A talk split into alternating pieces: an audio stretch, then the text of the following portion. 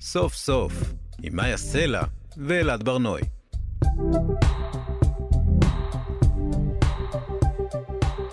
שמענו את גנג... גנגסטה פרדייס של קוליו, כלומר של סטיבי וונדר במקור. אתם מאזינים לכאן תרבות, אנחנו שמים סוף לשבוע, איתי היום באולפן יובל אביבי, שמחליף את אלעד ברנועי. יובל, אני פתאום הבנתי ששלמה ארצי הוא כנראה הגבר הכי יציב בחיי האומה שלנו. הוא בטח הגבר הכי יציב בחיי, את זה אני אומרת בוודאות. הוא היה שם תמיד, הוא היה שם כשאהבנו אותו, כשעזבנו אותו, כשצחקנו עליו, כשהתאהבנו בו מחדש.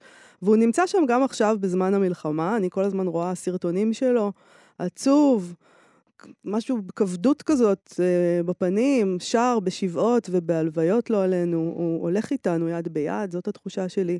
ועכשיו גם יצא דואט חדש שלו עם פאר טסי, נהר הדמעות, הם שרים ביחד, אם רק ליום הייתי קוסם, את כל כולי הייתי נותן, שהפצע יחלוף, שהיום ייעלם. ואני חושבת שגם באמצעות הדואטים שהוא בחר לעשות במהלך השנים, אפשר אולי לראות את ישראל מהפרספקטיבה של שלמה ארצי. הוא באמת עשה דואטים תמיד עם האומנים של הרגע הכי גדולים, אה, עם ריטה, עם שלום חנוך, עם אריק איינשטיין, עם מוש בן ארי, עם שמעון בוסקילה, עם דקלה, עם עומר אדם ועוד ועוד. בוא, בוא נשמע קצת טעימה. ככה זה כשיש שניים, זה הרבה, זה תמיד פעמיים. לדבר לו זה לא בשמיים, זה מה לבכות. עומדים על שביל חיים, חוזרים הביתה. שנינו נעים בין אהבה לבין בריחה. בנסיעות הארוכות הייתי שר לה. האם על מה שבאמת קרה לך? החיים לא יספיקו להבין מה הולך בנשמה שלנו. הפסקתי לחפש אותך, לחפש אותנו. ולמה ולמה יורד בור בחשיכה? אל תחזור על אותה בדיחה, לא הם לא יצחקו מזה. שנים יורקים עליי ואומרים לי שזה גשר, תפסתי צד גם בלי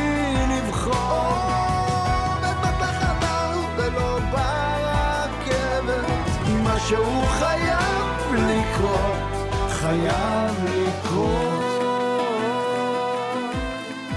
עדן הביטבול הוא משורר והוא תסריטאי, והוא גם מעריץ של שלמה ארצי. אז אנחנו רוצים לדבר איתו על זה. שלום עדן הביטבול. שלום איה. אהלן.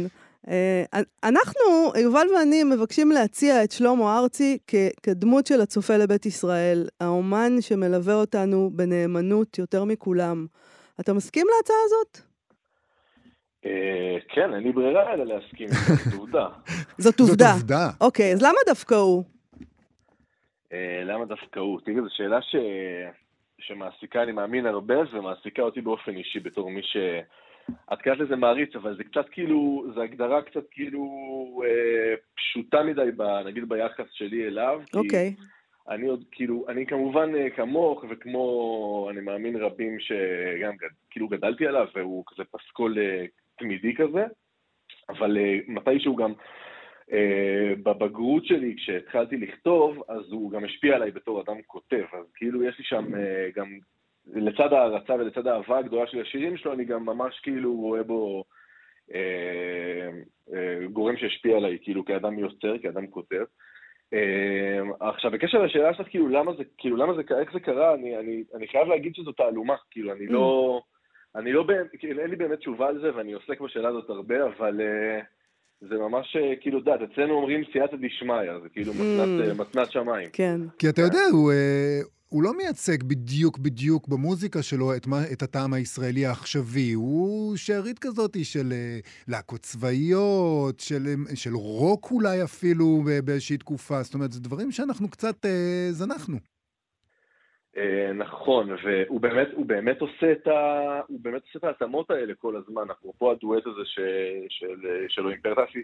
עכשיו, הרבה, אני מאמין שיש הרבה שידרשו את זה לגנאי, כאילו שהוא כזה מנסה להתאים את עצמו כל הזמן, ו...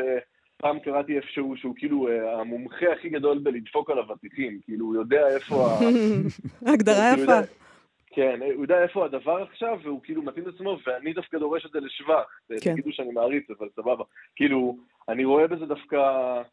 כאילו בעיניי תרבות, אה, תרבות מושלמת זה, זה איזון מושלם בין, אה, בין, אה, בין פופולריות לבין תחכום, כאילו, כן, ואצלו המיזוג הזה הוא, הוא ספץ. אז זה בעצם, זה הפענוח שלך לעניין הזה של הדואטים, כי אני חושבת שהוא עשה דואטים יותר מכל אומן אחר. כל הזמן יש לו דואטים. אמ, עם האומנים הכי גדולים והכי הדבר הזה שקורה עכשיו, לאו דווקא כאלה שהיינו מצפים. כלומר, אנחנו כבר רגילים לזה משלמה ארצי, אבל בהתחלה נגיד, כשהיה את השיתוף פעולה שלו עם שמעון בוסקילה, זה היה קצת מוזר, נכון? מה, שלמה ארצי ושמעון בוסקילה, מה זה קשור? היום אנחנו כן, כבר כן. יודעים שהוא הולך לשם. אבל ש... אולי זה הדבר הזה שהוא, הוא- האוזניים שלו פתוחות לדבר הזה. נכון, אבל מי שגם קצת מעמיק ב- ב- בביוגרפיה שלו, אה, יכול לגלות, חוץ מאזכורים בשירים, למשל תחת שמי ים תיכון, יש לו שם אה, חצי עולם כבר שר במזרחית, כאילו הוא זיהה דברים בשלב מאוד מוקדם. נכון. אה, ואני יכול לספר, אבא שלי הוא יליד אה, בית שאן, אה, שלמה ארצי בשנות ה-70 היה פעם בשבוע מגיע לבית שאן לאיזה מועדונית נוער שם, כלומר הוא פגש כל הזמן את מה שהיום נקרא נגיד ישראל השנייה, כן. ולא, ו, ואני- ולא, כאילו בפרשנות שלי, לא, לא מעמדה מתנשא, אלא דווקא ממקום כזה שמבין ששם, אה, ששם קורה הרבה. זאת אומרת, יש בו איזה, סליחה, יש בו איזה משהו שצולח מעל הדתיות, ואנחנו אנחנו נמצאים באיזה רגע שבו יש איזה, כבר הרבה שנים אומרים את זה, שיש איזה העברת אה, שלטון תרבותית, נכון? והוא מצליח איכשהו לצלוח את זה. כן, זה מדהים, אתה כאילו נמצא בהופעה שלו, בהופעות הכי גדולות, בקיסריה, בריכת הסולטן, אתה רואה בקהל אה, אנשים, אה, כאילו קהל מאוד מגוון, אתה יודע, דודות מ... לא יודע מה, מקריית יובל, שרות, יש לנו ארץ למה עוד אחת. כאילו זה, זה הזיה, כן, אם כן. אתה חושב על זה, אבל נכון. כאילו, וזה קורה, וזה קורה, וזה קורה כל פעם מחדש, אה, אה, בעשרות הופעות כל קיץ. זה מטורף. אתה יודע, אתה מתאר את זה שהוא הולך, אה, הוא הולך לישראל השנייה, אה, וזה, אתה אומר את זה, זה קצת כמו לדעת לדפוק על האבטיח במקום הנכון, כמו שקראת לזה. היכולת הזאת אה, להזדהות, יש בזה, זה, הוא מגיע ממקום של אותנטיות, הוא לא דופק על האבטיח כי הוא רוצה. כי הוא רוצה אה, לדפוק את הקונה. הוא דופק על האבטיח כי הוא רוצה למצוא את האבטיח הכי טוב. לגמרי, לגמרי, לגמרי. כאילו הוא עושה את זה, ב... אמרתי את זה כאילו קודם, לא, זה לא מעמדה של אה, שלמה ארצי, הסמל הישראלי הלבן, אלא להפך, אני חושב שזה דווקא בא ממקום אה, אצלו אה, מאוד, מאוד, מאוד מאוד אמיתי, מאוד כן, מאוד גובה העיניים. אני חושבת שזה מאוד מעניין, כי בקלות בעצם הוא היה יכול להפוך להיות האדם הזה שדווקא המזרחים, במאבק המזרחי, לא, יסלדו ממנו. כי הוא מאוד אשכנזי, מה זאת אומרת? והוא אשכנזי, תל אביבי, הם, כאילו, מה, אמנם ההורים ניצולי שואה, אז אתה יודע, אפשר, אפשר לדבר על הדברים האלה, אבל uh, זה צפון תל אביב, להקות צבאיות, כל מה שהם היו אומרים, פריבילג, פריבילג. כן, כן. ואת אומרת שזה לא קרה, כאילו. זה ואיכשהו זה לא מסומן קרה, כזה. זה מוזר. זה מוזר מאוד. ב- ב- בסביבות אה, שנת 2000 כזה, אה, הוא עשה את האלבום שלו, אהבתיהם, שזה מין כזה חידוש של שירים אה, שהוא הקליט בעבר, ויש שם איזה גם גרסה לגבר הולך לאיבוד עם מיכה שטרית וקובי עוז, זה אלבום כזה מעניין. ואז בזמנו, אם אני לא טועה, רון כחלילי ליווה אותו ועשה איזה שלושה סרטים כזה על ה... סביב צאת האלבום, והוא ממש נוגע בשאלה הזאת, כאילו הוא עומד מחוץ להופעה שלו ופוגש אנשים, אה, מזרחיים במובהק, שאומרים לו, אנחנו כאילו באוטו שומעים עופר לוי, אבל אנחנו באים לראות את שלמה ארצי, וכאילו זה...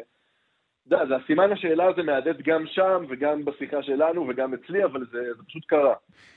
אתה יודע, אנחנו התחלנו עם ההכרזה עליו כצופה לבית ישראל. כאילו, אנחנו מצפים ממנו שהוא יהיה איזה מצפן. הוא יגיד לנו מה אנחנו מרגישים, הוא יגלם אותנו. ובאמת, מה שאתה מתאר עכשיו זה שהוא מגלם איזה אה, אחדות. אחדות שאנחנו מאוד מייחלים לה, אבל אנחנו לא מצליחים לה בחיי היום-יום. אנחנו מרגישים אותה יותר בשלושת החודשים האחרונים, כמובן, אבל העם הישראלי לא כל כך מצליח להרגיש את האחדות הזאת. הוא באמת יכול למלא את התפקיד הזה בעיניך של הצופה לבית ישראל, להגיד לנו איך אנחנו צריכים לנהוג, מי אנחנו, מה הערכים שלנו? כן, כן, בטח, אתה יודע, כשהוא אה, אה, סירב לקבל את פרס ישראל, ממש אה, האחרונה, אז כאילו, תראה, הוא מאוד נזהר, אתם כאילו בטח יודעים, אה, הוא מאוד נזהר כל הזמן מלעשות אה, אה, מהלכים שיסמנו אותו, נגיד, כ- כשמאל או כימין, הוא כזה מאוד אה, נהנה ממנעמי המיינסטרים.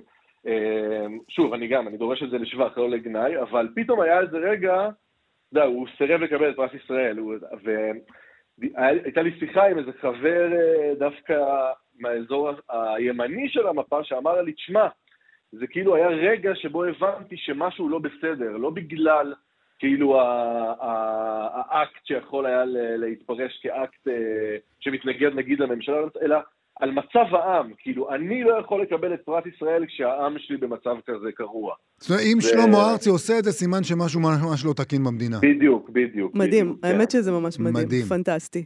אה, טוב, אז אה, הנה, אנחנו מציעים לו את. התפקיד. אנחנו מחכים שירים טלפון ויסכים. תראי, אמרתי בהתחלה שזה, אה, הוא השפיע עליי כאילו כאדם כותב וזה, לא הרבה יודעים, אבל בשנת, אפרופו השיחה על, על התרבות הפופולרית של שלמה ארצי, בשנת 1980 שלמה ארצי מוציא ספר שירה, לא הרבה יודעים את זה, Mm, אה, שנקרא מילים מתחברות לאיש, והוא יצא בכנרת זמור אביטן, ואני רוצה להקריא שיר קצרצר מתוכו אם אפשר. אוקיי. בבקשה. השיר נקרא על הבמה. הוא כותב, בכל פעם שאני בוכה על הבמה זה סבא שלי. בשורה שלוש, ספסל ריק, אלתרמן מציב בכרכים, נתן זך עובר ליד הקפה ביום שישי, אני אוסף שמועות על ביאליק, אבל סבא שלי בשורה שלוש, אני בוכה. איזה יופי. עדן אביטבול, שלמה ארצי, תודה. תודה רבה לך על השיחה הזאת. תודה לכם. להתראות.